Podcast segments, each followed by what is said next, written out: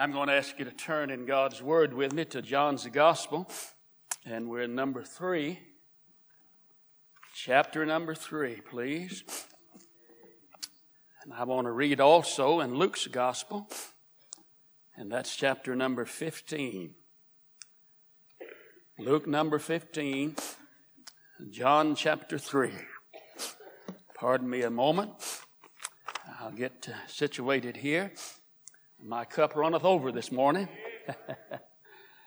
It's difficult for a preacher to preach right after that music. It sets the stage for us, but when your heart is full, you need a moment to kindly get things together. I greet you this morning in the name of our Lord, and it's such a blessing to be back. As the preacher mentioned, I wasn't able to come last year, and uh, I missed my time with you and that was beyond uh, my ability to get here. But I got a, I got a threatening letter from your preacher a few days ago, and I was in Birmingham, I guess, preaching, and my wife read the note to me. And uh, he said he expected me here, even if they had to bring me on a stretcher. I think something like that. So you didn't know your preacher was so mean, did you? But I, I, love you, preacher, and it's a joy, and this is always a highlight to me and my year to get to come and to greet you, and I commend you, your beautiful building. I tell you, God is being so good. He's at work here this morning, and I'm grateful for the privilege that's mine to be here. And I, I was a pastor 20 years of the 41 years now that I've been in the ministry, and I'm aware that we're a little more on a schedule on Sunday morning, so I'm aware of that. And I'm going to save the messages that relate to revival. I'll keep them for the evening services. But I want to read just uh, two or three verses in John's Gospel and then go to Luke chapter number 15.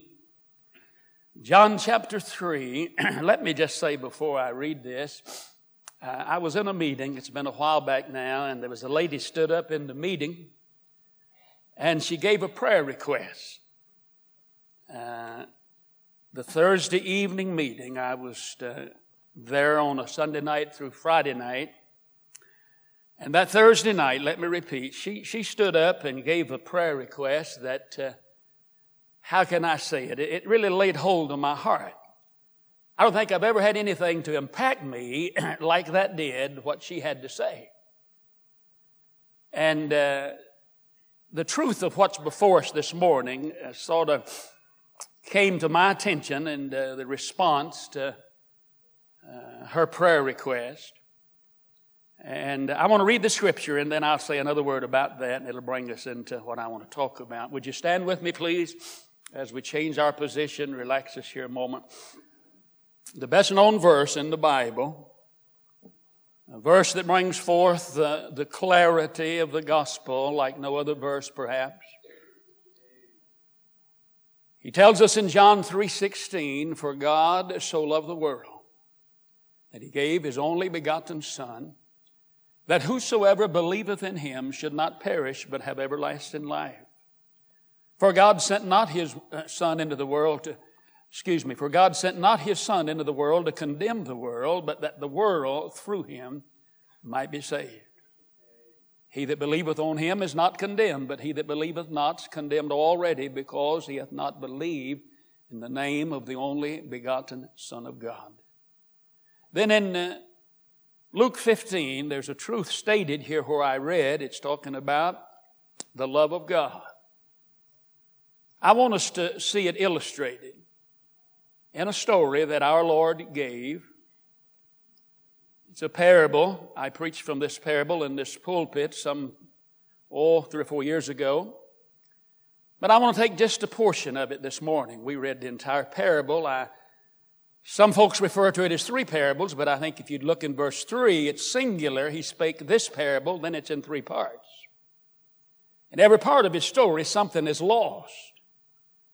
There's a lost sheep, there's a lost piece of silver, there's a lost son.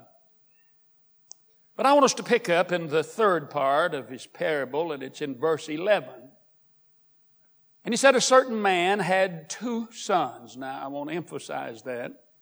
There's two boys here. I preached a sermon the other day entitled Two Lost Boys. Both of them are lost. One of them not aware of it. One of them lost in the far country, the other lost at home. But he had two sons. The younger of them said to his father, Father, give me the portion of goods that falleth to me. And he divided unto them his living. Not many days after, the younger son gathered all together and took his journey to a far country, and there wasted his substance with riotous living. When he'd spent all, there arose a mighty famine in that land. He began to be in want. he went and joined himself to a citizen of that country, and he sent him into his fields to feed swine. He would fain have filled his belly with the husk the swine did eat, and no man gave unto him. When he came to himself, he said, How many hired servants of my father's have bread enough and to spare, and I perish with hunger? I'll arise and go to my father, and I'll say to him, Father, I heaven and before thee, I'm no more worthy to be called thy son. Make me as one of thy hired servants. He arose and came to his father, but when he was yet a great way off, his father saw him and had compassion and ran and fell on his neck and kissed him. Son said to him, Father, I have sinned against heaven and in thy sight. I'm no more worthy to be called thy son. But the father said to his servants, Bring forth the best robe and put it on him, put a ring on his hand and shoes on his feet. Bring hither the fatted calf and kill it, and let us eat and be merry, for this my son was dead and is alive again. He is lost and is found. And they began to be merry.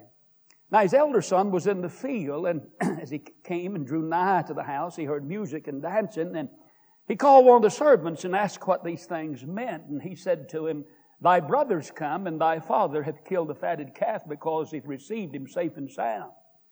He was angry and would not go in. Therefore came his father out and entreated him. Now, don't miss that. The father treats this boy as he did the other one. He went out and approached the other one. He went out with an appeal in his heart. He does the same here. Goes out, not to push him down, he goes out and entreats him. He had two sons, and he divided his living with both of them. Treats them both alike.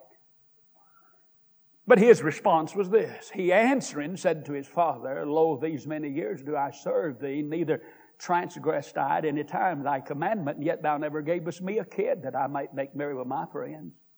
Soon as this thy son was come, which hath devoured thy living with harlots, thou hast killed for him the fatted calf. And he said to him, Son, Thou art ever with me, and all that I have is thine. It was meet that we should make merry and be glad, for this thy brother was dead and is alive again, was lost and is found. Thank you. You may be seated. I want to call our attention to verse 20 in particular. This father who is waiting, watching, and finally welcomes this prodigal son back.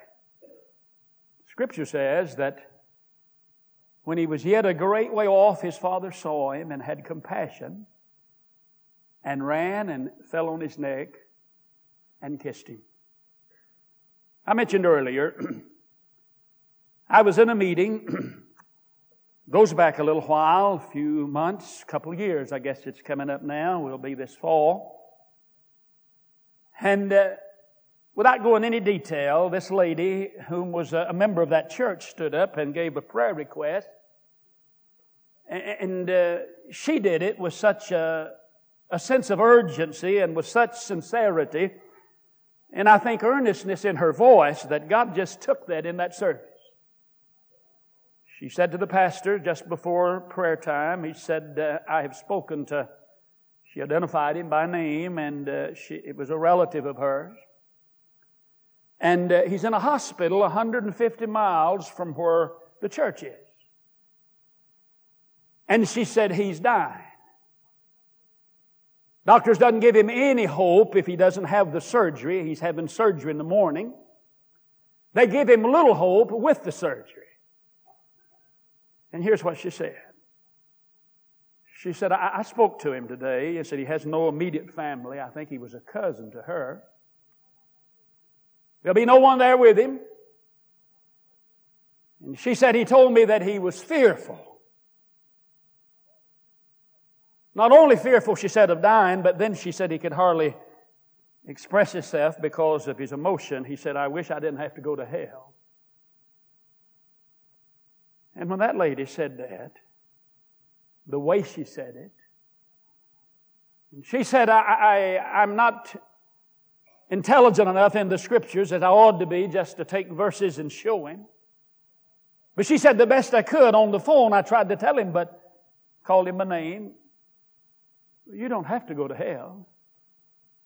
And he said, But you don't understand. I'm not in the group that God loves. I'm not in the select group that God's love reaches. She said he was taught that as a young fellow by people that he respected. Stayed with him through the years. Here he is, uh, an older man, having surgery, facing death, full of fear, and hoping, wishing that he didn't have to go to hell. And this lady, I repeat, you'd had to been in that service. It's not a large church, it's a mountain church in the mountains. She got so broken she could hardly talk. She said, I that disturbed me. She said, Pastor, I've been praying all afternoon. Oh God, somebody get to him. Well, that got hold of me. I couldn't, I, I just laid hold of me. I don't think I've ever had anything to impact me in, in, in, in that realm like that woman's prayer request, her earnest prayer request. And I said to that young pastor after the service, I said, Do you know anybody? And I named, he was in a uh, hospital 150 miles away in a larger city. And I said, you, you know a preacher. Do you know a preacher in that area personally we could get in touch with? I'd like to call him. He didn't know anyone? I said, I don't preach in that immediate area. I don't know any preachers there. And I said, but th- th- there's a man, I, you know, that's just not happenstance that that happened. And she stood up and God so laid hold in that service. I mean, his power just fell when she was talking. I said to that young man, you know, God's trying to get a message to him. And I think we ought to go. I said, Would you go with me?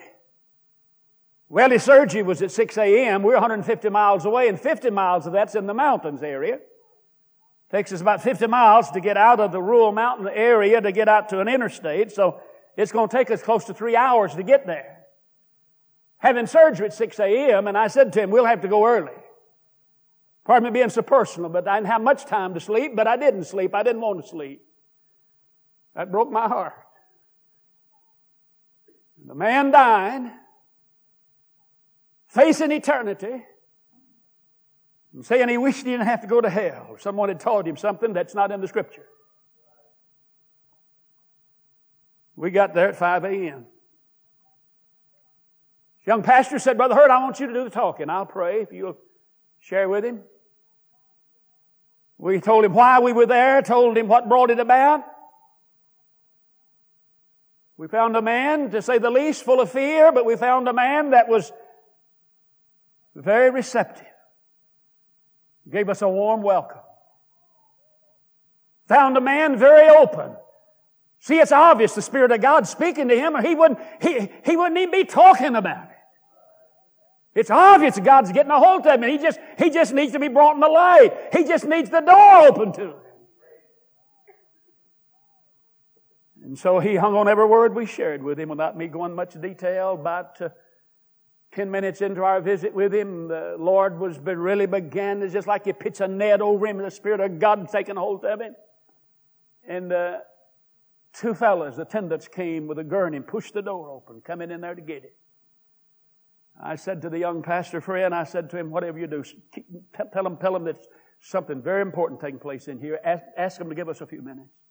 So he ran over and, you know, motioned go back and pushed the door and uh, he opened the door and looked at me and said, Brother Hurt, everything's all right. And the man in charge, won't you know he's a believer also. He said, tell you, he loves Jesus and he'll make sure nobody interrupts you. Well, without going into any detail, I don't have to tell you what happened. Here's a man hung on every word.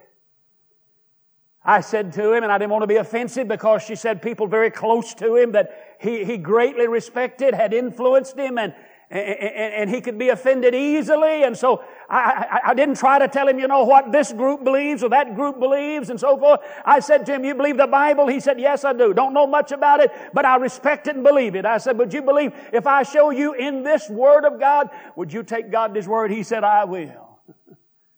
Faith cometh by hearing, and hearing the Word of God. I told him about the love of God. I told him about the Lamb of God who taketh away the sin of the world. I told him about the one, oh, we like sheep's gone astray. Oh, he said, I, I know I'm a lost person. You don't have to convince me. I know I'm lost. All of us like sheep have gone astray, but he's laid on him the iniquity of us all. Everyone that went astray, he died for. I showed him where God, God would have all men to be saved and come to the truth knowledge of the truth.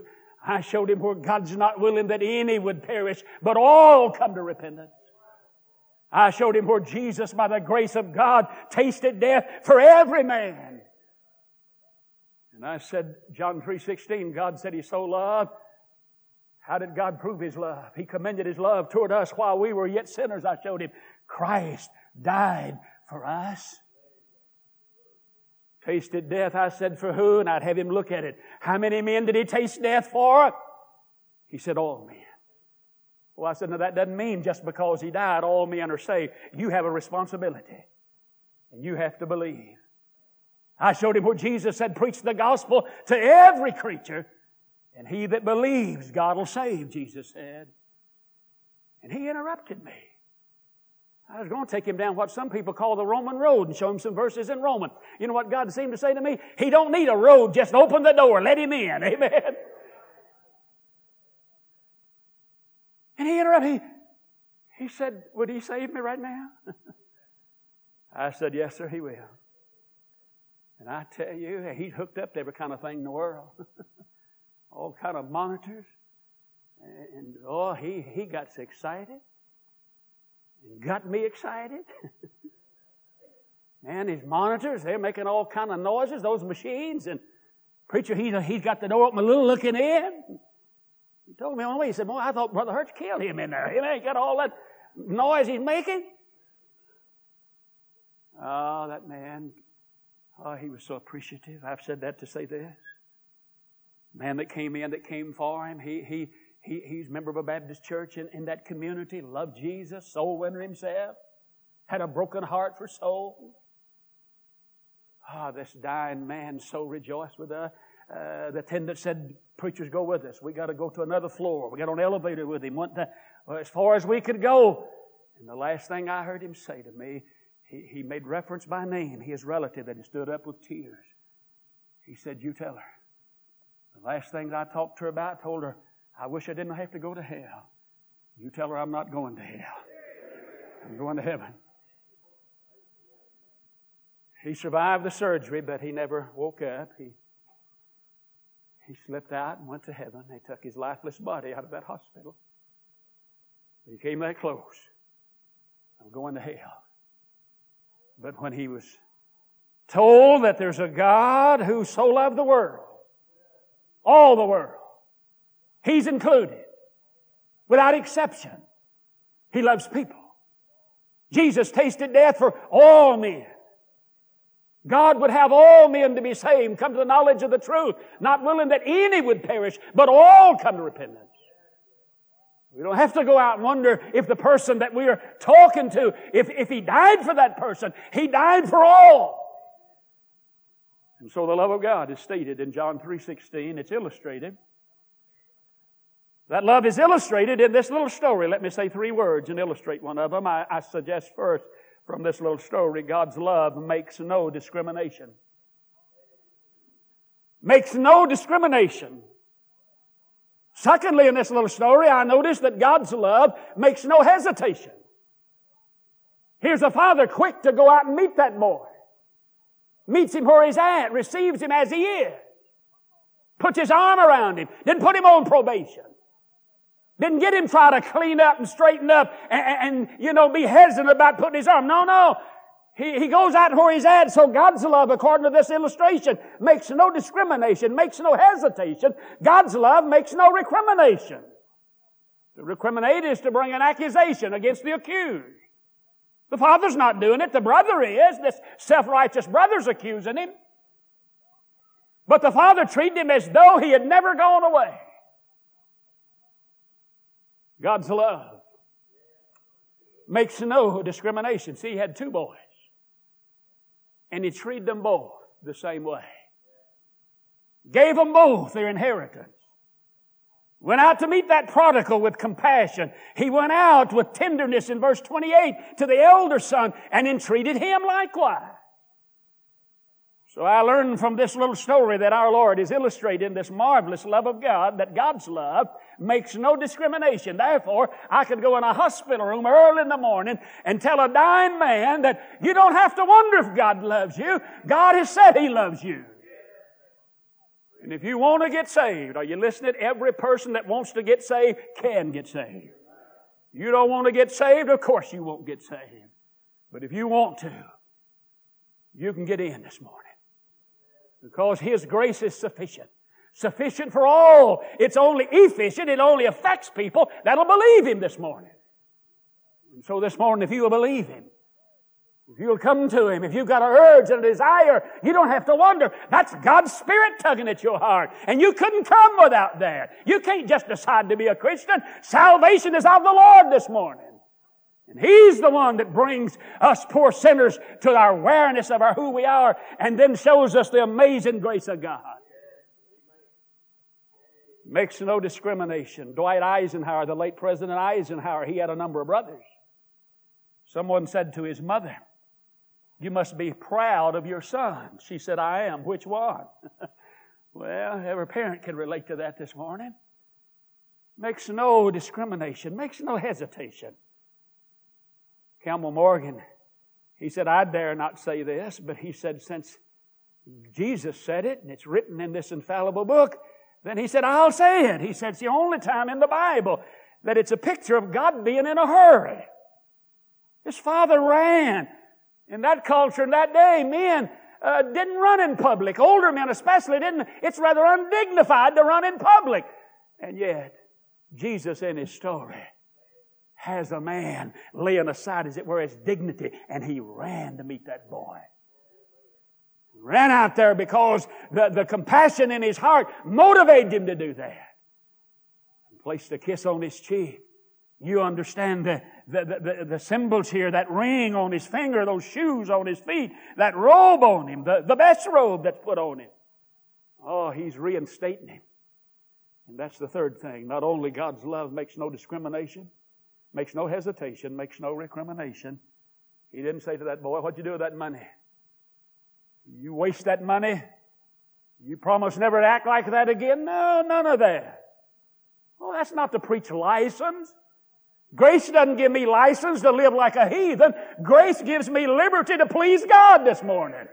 And when grace really gets a hold of us, it won't cause us to want to go out and live like a pagan. It'll cause us to bow down at His feet like I felt like doing there this morning. I did in my heart as they was magnifying Him in song this morning. Oh, the love of God. The grace of God was shown at Calvary for us poor sinners that all ought to be in hell this morning. But thank God, as the dying man said, tell his relative that night, he said, tell him he saved me. Tell her I'm not going to hell. and I don't brag about it, but I'm not going to hell. And that's because of him. It's trite, but it illustrates a, a, a truth, a picture here. You've all heard it. It is said that there was a father and his boy had had a fight. It's a rather severe fight. And uh, the boy had, he struck his father, even hurt him. He left home and vowed that he'd never come back. He'd been gone a while, and perhaps something like the fellow in, our Lord's story here, he came to himself and, and, and began to be sensible and, and, and began to think, man, you know, I, I, I need to be home. I want to be home. I ought to be home. And he got in touch with his mother, wrote her a note, and told her his wishes and his plans and said, uh, Ask Dad if he can forgive me. Find out if I'm welcome. He said, I'm going to be on the train and uh, I can't bear the thought of getting off at the station and coming back out to the house and not be welcome. So he said, if you could, I'd like to, I'd like for you to express your, your welcome for me and your forgiveness toward me. He said, maybe you could put something like a handkerchief, something white on the tree limb, the little tree out there between the house and the railroad track, and I, will I'll see it from the train. And if it's there, I'll know that I'm forgiven. And I know that you want me back home. If it's not there, I'll just keep going. He told a fellow that he'd befriended on the, on the train about his story and how that he desired to go home and was hoping they'd forgive him and welcome him back. And, and said to him, you know, they're, they're to express their, their forgiveness and compassion by hanging a handkerchief, something white, on a limb.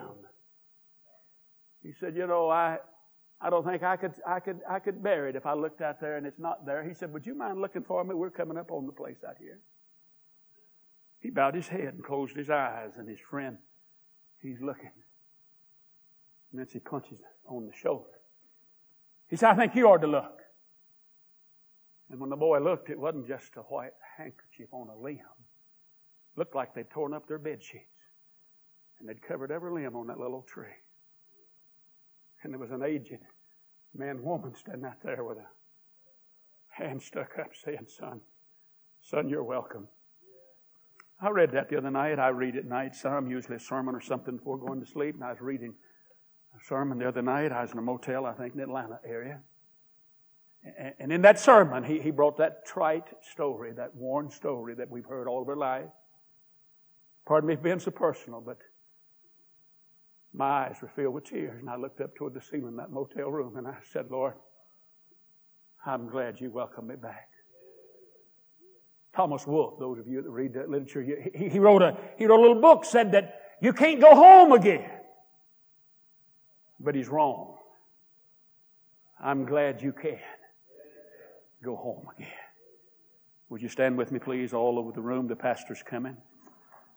The love of God. Oh, the love of God. You want to come this morning and just bow here and maybe express out of your heart appreciation for His love? Maybe you're in this room and you have not yet experienced His love, His grace through receiving His Son. The pastor's coming. Don't miss God this morning.